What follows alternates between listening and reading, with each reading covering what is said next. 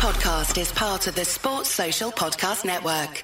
Hello there, guys. What is going on? Daniel Childs back here again for my rational perspective on Chelsea 2, Everton 2. The good winning run only lasted about a week, as probably expected, and another really frustrating result against the team Chelsea just simply should be getting maximum points again, and it leaves us going into this international break on a sour note, unfortunately, in a game that it looked like Chelsea were going to get away with three points. Um, it wasn't an awful performance, and I think the reality of it is it does come down most irritatingly to some individual mistakes and that isn't always the neatest way of assessing a game because I, I, think that a lot of people particularly if you have if you're very critical of the current head coach i think want to sort of look in a broader perspective which i think you absolutely can do like i will in terms of some of the substitutions that were made. But i do think when you look at both goals particularly the second i don't know how you look at that other than thinking individual mistakes and individual errors that have cost chelsea. And, and as i say i think as any head coach or just in terms of assessing that, it, it, it doesn't you know, it doesn't negate sort of for me fully what I sort of felt about the way that game played out in the second half and how Chelsea lost control against a team they should have been dominating. But still, you have to take that into account when we're sort of looking at a broader assessment of things. But the result is still negative. There's no two ways about it. But that also doesn't completely dismiss some of the real positives I felt we saw again yesterday. Um, and that's what makes it even more frustrating because I, I do feel the level of performance and individual performances have gone up in recent weeks. I, I think that's undeniable. I, I, do. I think that in terms of this formation looking a lot better, I think in terms of the way Chelsea are passing the ball is a lot swifter.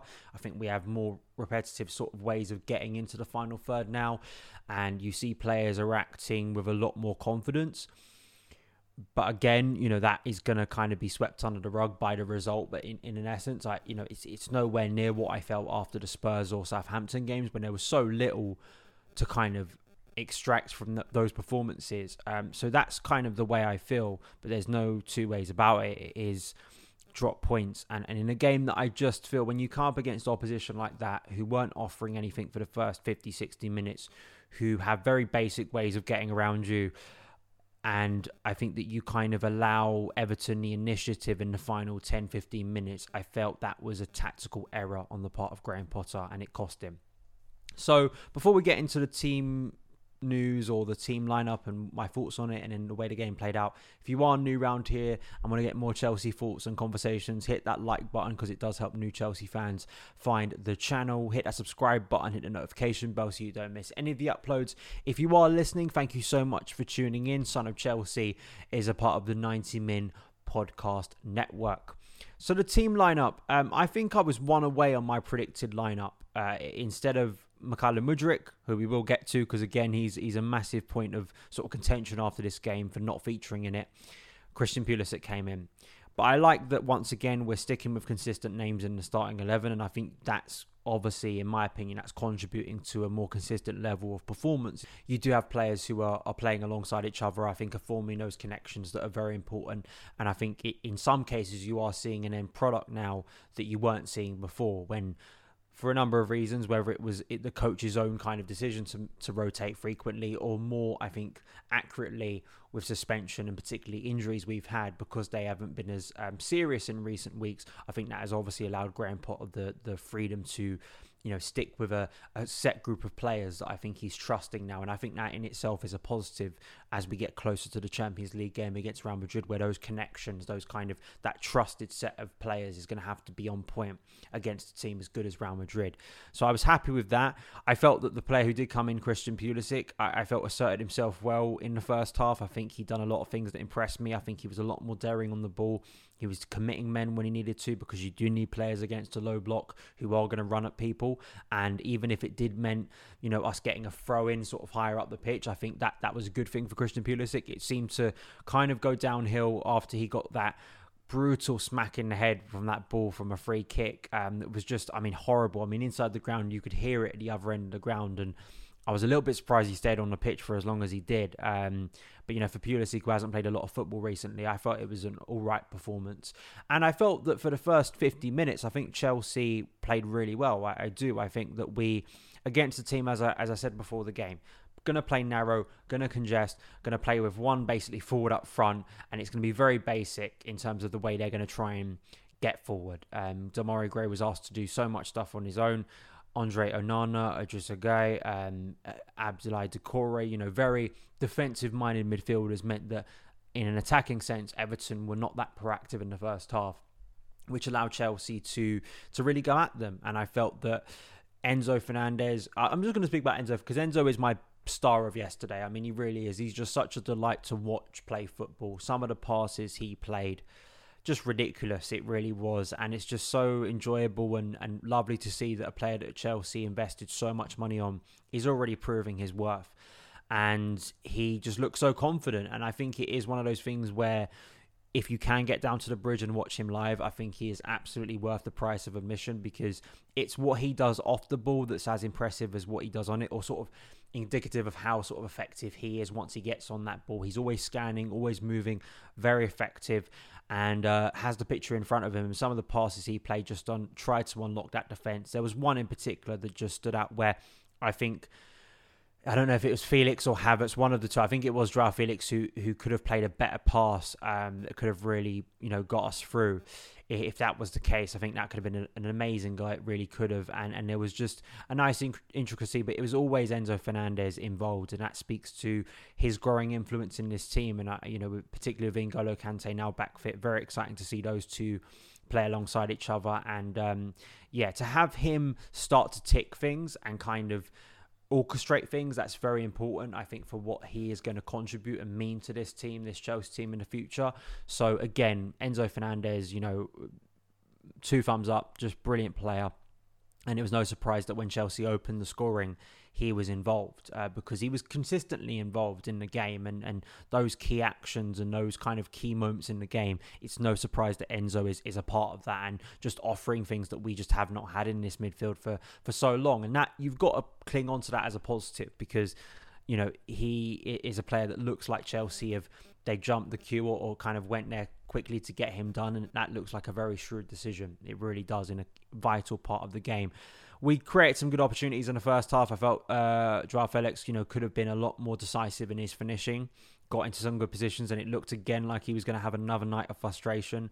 Um, but I felt again on that left wing, particularly Ben Chilwell, just causing them all sorts of problems. Really was, you know, the overlaps, the rotations. I felt that the movement of of Joao Felix, of Kai Havertz, um, of even Christian Pulisic were, were opening things up and sure, you can be critical and harsh that we didn't create too many clear cut opportunities and didn't test Pickford as much as you would have wanted to.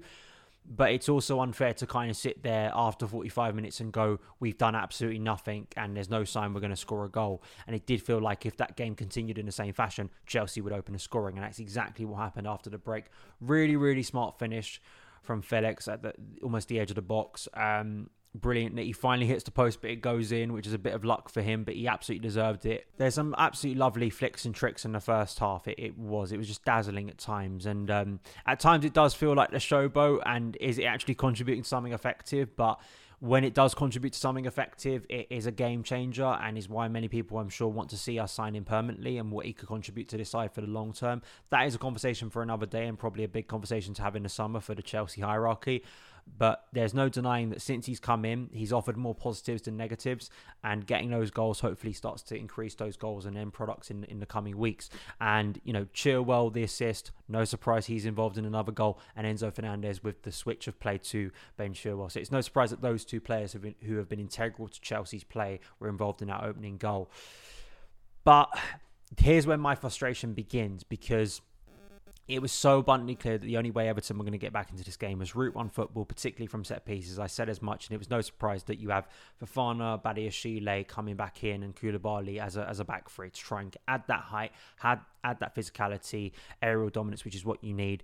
Um, the first goal was just you know it, it it's just so passive um, and it's just so frustrating to see a goal like that from a corner where I, expect you know the first header I think we should be winning and then to see Doucouré so close to the goal I know people have having a go at Kepa, and I absolutely understand for both goals why people are having a go at Kepa, and you want your your goalkeeper to command the area there. But I do think you can look at who's winning headers, who's winning first contact and second contact, and being more alive when that ball comes into a dangerous area. Um, you know, when the keeper has decided not to come, I think he's being more assertive in that area, and the fact that he was so free. Sometimes it is a little bit of fortune, right? You know, you can't be covering every single area, um, and sometimes it is, you know, an unlucky deflection that drops to a player and but from that range, I you know I, I don't I don't blame Kepa for not saving it from that range. I think you can have a go at him for not commanding his area, which we've always known has not been a strength of his as a goalkeeper. That's not we're, we're not breaking new territory here by making that assessment of him. Um, but it allowed them into the game. The one thing I liked was that we responded, and it's something I, I said about Leicester last week when we, we conceded the equaliser that we did respond to adversity, and I have seen evidence of that. Now that is a small thing because we didn't win the game, but to to respond in the way we did for Reece James, who just for me, I, at times it was us not passing the ball. To, I, I do have a go at Wesley Fofana a little bit because it didn't feel like he was being proactive enough to to hit the ball to Reece early when he was asking him to hit the ball to him early. There was a lot of times in the first half, particularly when Reece was below me, you know, heading to the Matthew Harding when we were shooting in that end. When Reece was making the runs, and I think he wanted the ball sooner, and Wesley Fofana was not passing him the ball. And but then even when Reece got into those positions, I felt sometimes he was maybe going onto his left foot rather than going onto his right foot. Um, I think there was a balance between us not playing him in good areas, but then also him not crossing the ball sometimes. Because uh, sometimes I even think if that ball's not going to hit a Chelsea shirt, if it's good enough, as we saw against Borussia Dortmund, if that ball is whipped in with such pace and the defender has to get ahead, you know, to head it away from the goal. Sometimes if you've got bodies at the edge of the box, which we usually do, that's where you can get your goals from. So I was a little bit frustrated that Reece wasn't more proactive on the day of regularly trying to hit those crosses into the box uh, with more venom because that, that was a bit maybe it was a tactic, but it was it was frustrating to me that we didn't do that. Even if you you don't get the first contact, I think maybe you could get second contact. So that was that was a frustration to me. The substitutions are where, oh, sorry. So we get the penalty, obviously, just quickly to say that. We get the penalty. Subs have already been made at this point. I will get to the subs.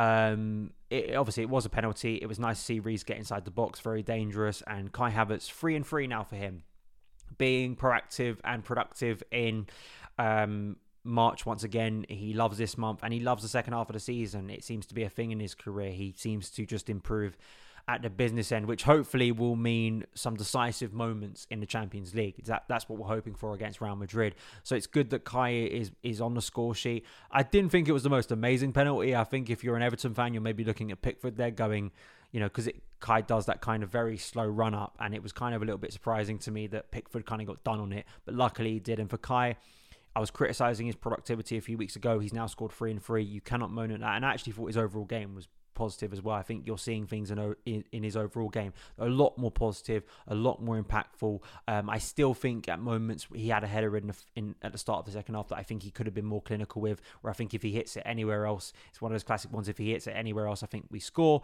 Still needs to be decisive in those moments, but he's scoring. You cannot moan at that. So it's good for Kai Havertz that he's back on the score sheet. Um, but here's where I have the problem, and I think it's where the subs come into play. Conor Gallagher comes on, Ruben Loftus-Cheek comes on, Fofana goes off for. I'm trying to think, was it Trevor Chalobah?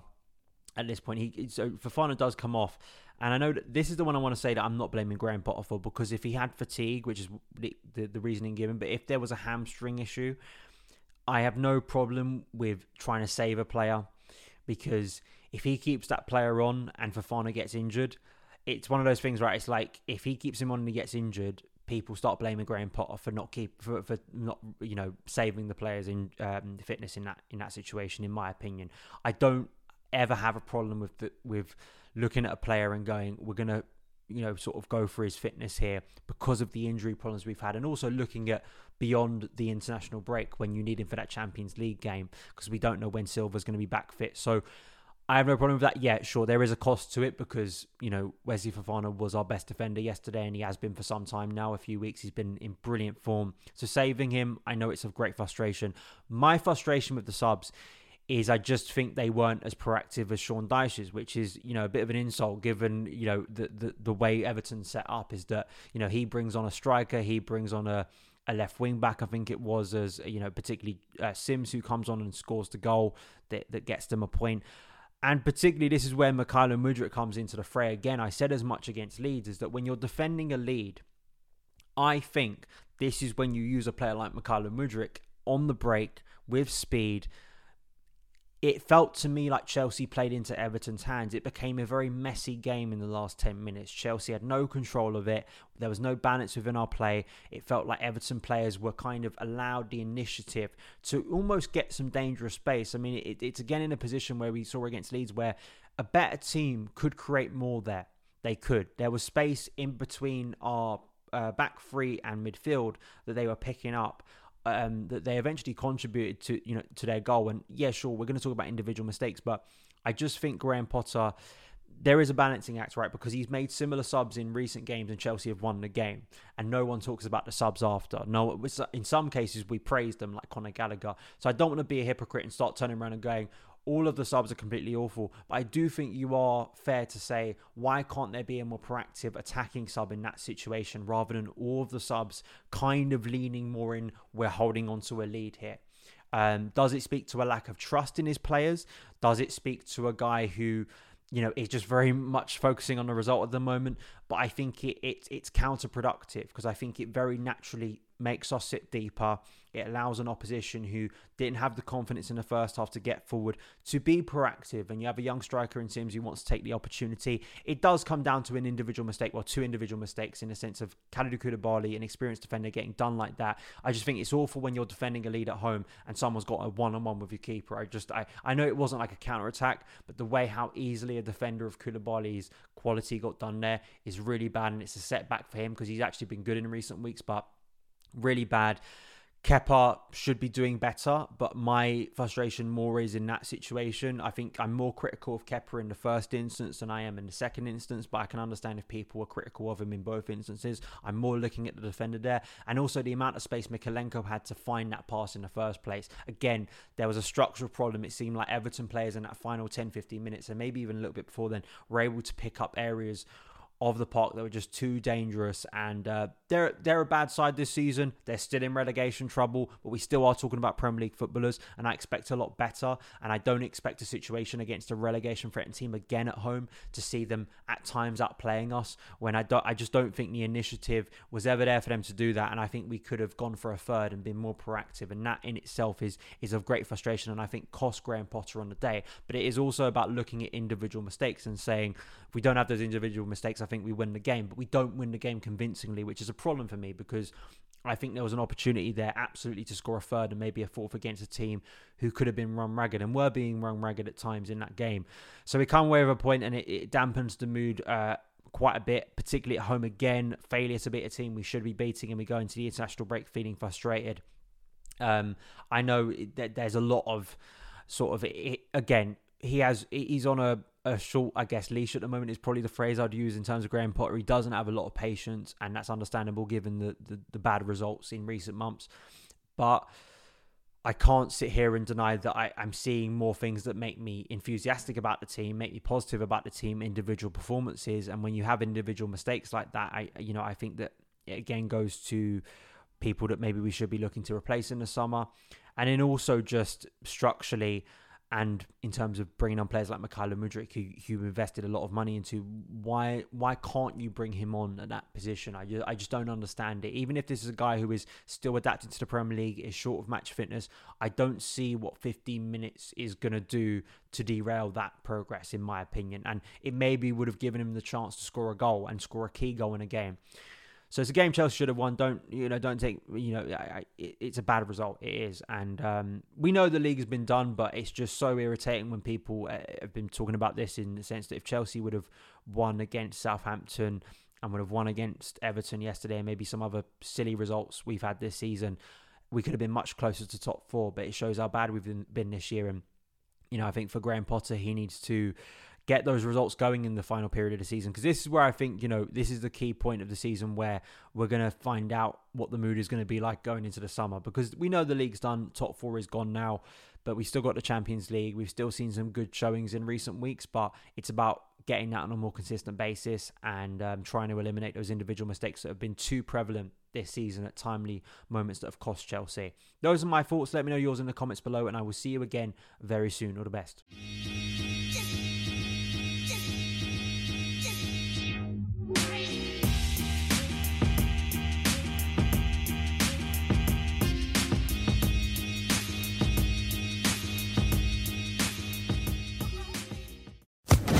Social Podcast Network.